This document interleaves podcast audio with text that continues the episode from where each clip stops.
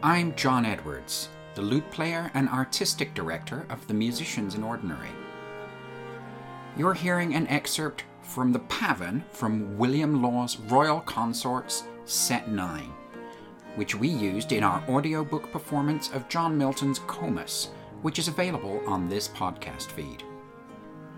That performance and this podcast are supported by the Social Sciences and Humanities Research Council of Canada, the Killam Trust, York University, the Spem Allium Fund of the Toronto Foundation, and individual donors. With perhaps one exception, Henry Lawes' original settings of the songs in Comus have survived, but the dance and incidental music specified throughout the masque have not, or if they have, are not designated as such in any source. In our radio play style performance of Comus, we chose to use dance music by Henry Lawes' brother, William, mostly from his collection called The Royal Consorts, at the points prescribed for instrumental music in Milton's text. In this second Zoom chat with our dramatic director, Heather Davies, about the music of Comus, she and I talked about the choices we made and performance practice generally in masque dance music. John, so turning our attention now to the dance music in Comus, uh, I'm wondering if we could uh, dive into that a little bit, where it's specified, how it's uh, similar to previous masks, and how it's different.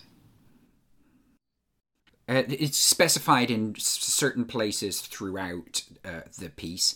Most Jacobean masks would have an anti mask near the beginning. It's usually with some sort of subhuman class dancing, apes, witches, things like that, and there'd be some acrobatic elements to that. And these usually would be professional dancers. There'd also be sometimes nymphs played by the little ladies of court. Uh, Alice Egerton, who played the lady in Comus, had previously performed in Jacobean court masks as one of these little ladies. And uh, you'd sometimes have dances of haymakers or different country folk as well. Uh, in Comus, the country folk dance close to the. They're virtuous country folk, so they dance close to the mask proper towards the end of the mask.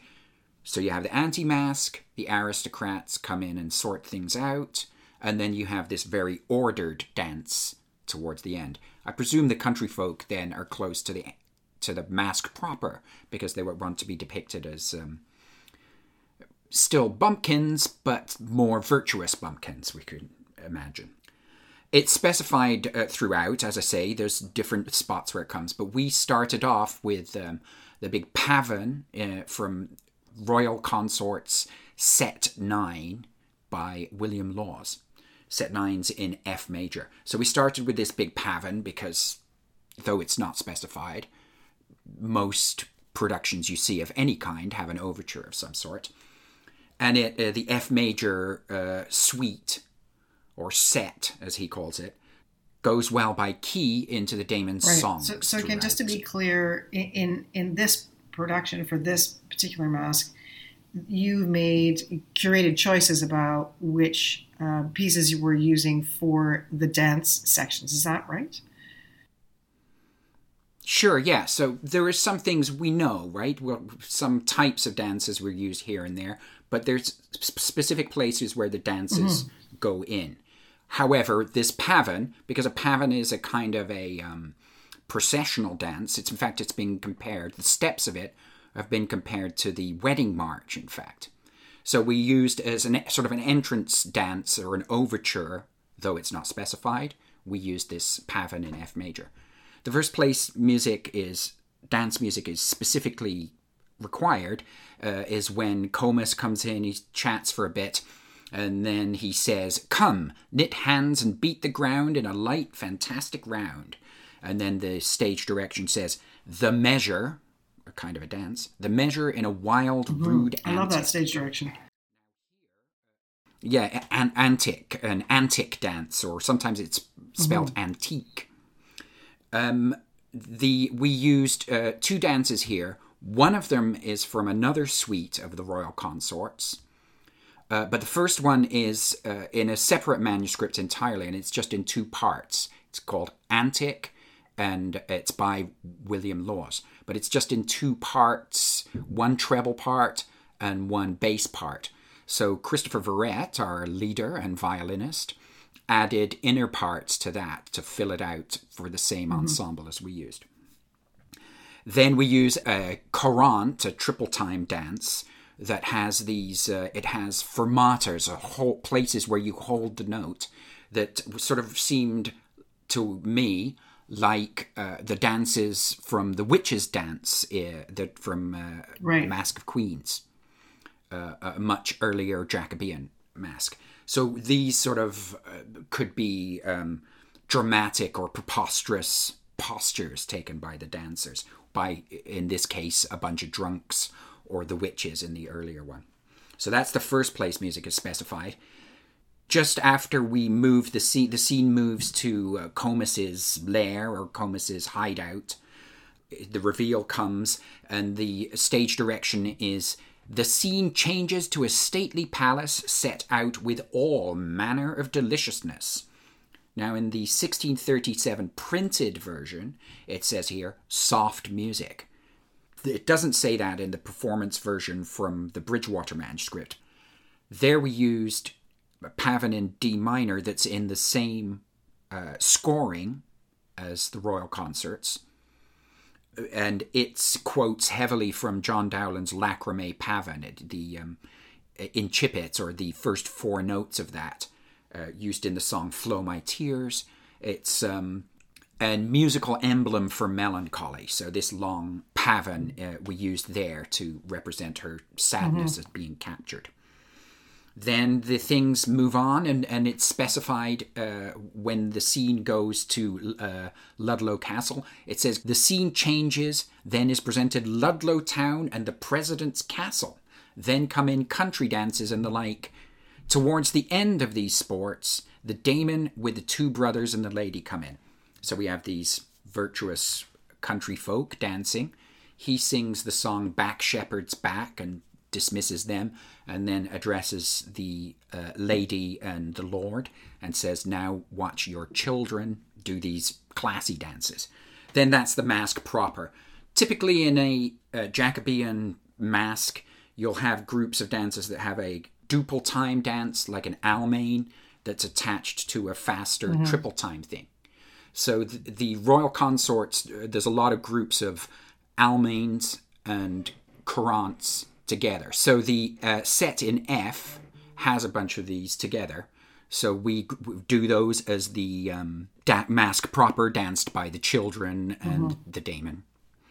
Um, and then it finishes with a saraband, which is a fast. Uh, it's just a dance that's just becoming fashionable. The saraband's very quick uh, in this period, uh, not like a Bach saraband much later. Then, um, as you'll remember, the demon sings a song dismissing the audience and saying, "My now my task mm-hmm. is smoothly done." Now, in Jacobean masks, very often what would happen was the with the maskers, the people who had just been dancing the the mask, would go out into the audience and grab members of the audience, and then they'd have social dancing till it was time for the king right. to go home. Now, that's not specified in Comus, uh, a slightly later domestic uh, mask, Cupid and Death, does not have that. So we didn't do that. But there could have been, for us in our performance of it, and there could have been at the time, as much social dancing until right. everybody got tired as the evening proceeded. Yeah, that, that dance, uh, you know, is there dancing at the end? that would be that would be fun to do in a performance. You know, you'd have have to have an easy way to get down from the stage and drag people in. Yeah, I think, I think that would be great. I think too, even just sitting and re- reviewing them there as you were talking, really again affirms to me just how important the the total experience of the combination of both text and music is working together to create the total mm-hmm. performance mm-hmm. experience in, in, the mask. You, you, you know the. It's it's yeah it's a synesthetic form. The mask is.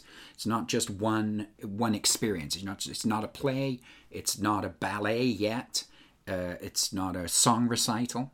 It's all of that at the same time. So in in the the section we were just talking about with regards to the, the dance music, you mentioned the royal consorts. So, so why choose royal consorts? Yeah. Why this music? Uh, William Lawes is the composer of uh, a number of sets or suites of dance music he calls the royal consorts. William Lawes is Henry Lawes's brother, so it seemed he seemed a good choice to choose his music because obviously Henry Lawes, who seems to be the impresario in would have access to his brother's music. And William Lawes is also a very good composer. He's really the greatest instrumental composer of his generation. He's also a very good songwriter, like his brother. Uh, the one that people would know was his setting of Gather Ye Rosebuds While You May. He's born in 1602, so he's a younger brother. And he also worked at court as a musician in ordinary for the lutes and voices. He got that job in the 1630s. He was killed in the English Civil War at the Siege of Chester. So once we've chosen William Lawes, his music to play, uh, we needed to think about the scoring. The earlier court masks, the Jacobean ones, the scoring would be typically one violin, three violas, and a bass violin, sort of a big cello, but members of the violin family. By the 1630s and 40s, the new Italian fashion for using two treble instruments, so two violins, uh, a tenor instrument, and a bass instrument, that's just coming in, and the royal consorts use that in their earlier version. There's a much later version of the royal consorts where uh, William Lawes scores it for two violins, two bass viols, and two theorbos to fill in the chords, but they also, the theorbos have melodic hmm, material in this. Sounds exceptional. Oh, it's a it's a great uh, it's a great sound, yeah. But uh, the earlier version is probably, according to John Cunningham, the man who wrote the book on William Lawes's consort music. Uh, the earlier version appears to be functional dance music, or certainly could be used as functional dance music, and the later version seems to be domestic chamber music. So we choose, chose this earlier version for that reason. So we did use two bass viols mm-hmm. in our scoring because they cross over occasionally. They're sort of in the same range much of the time and go too low for a violin family viola da braccio.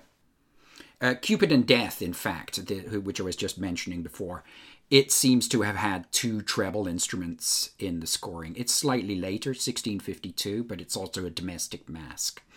Uh, it didn't seem likely that the Egerton family place in the country would have access to the full panoply of court music, like oboes and trombones, to use for um, infernal scenes and things like this. Uh, so we chose to just stick with uh, stringed and, and yeah, I mean, the the instrumentation that you chose has. I mean, I, I love it. It has a, a, a, great impact and does the storytelling that I think is completely appropriate to, you know, provide the dance music and also create a sense of mood and tone when we make those shifts from scene to scene. Um, you know, so to me, it, it's the, mm-hmm, mm-hmm. Well, he's a he's a great composer, and um, uh, I, I I love his mm-hmm. uh, consort music. Well, I just want to say thank you for talking us through the dance music at Comus. It's been great. Well, thanks very much to you for directing our little project, and uh, I hope everybody will go back and listen to it if they haven't already. That was director Heather Davies in conversation with me, John Edwards. Scroll back in the podcast feed to listen to the whole of Comus if you haven't already, and the various movements of the dance music we recorded for it. Check musiciansinordinary.ca for Heather's bio and those of our other performers. Subscribe to our podcast for more music and poetry of the 16th and 17th century and more chat about it. And if you would like to help support these podcasts, please make a donation by going to musiciansinordinary.ca and click through to canadahelps.org.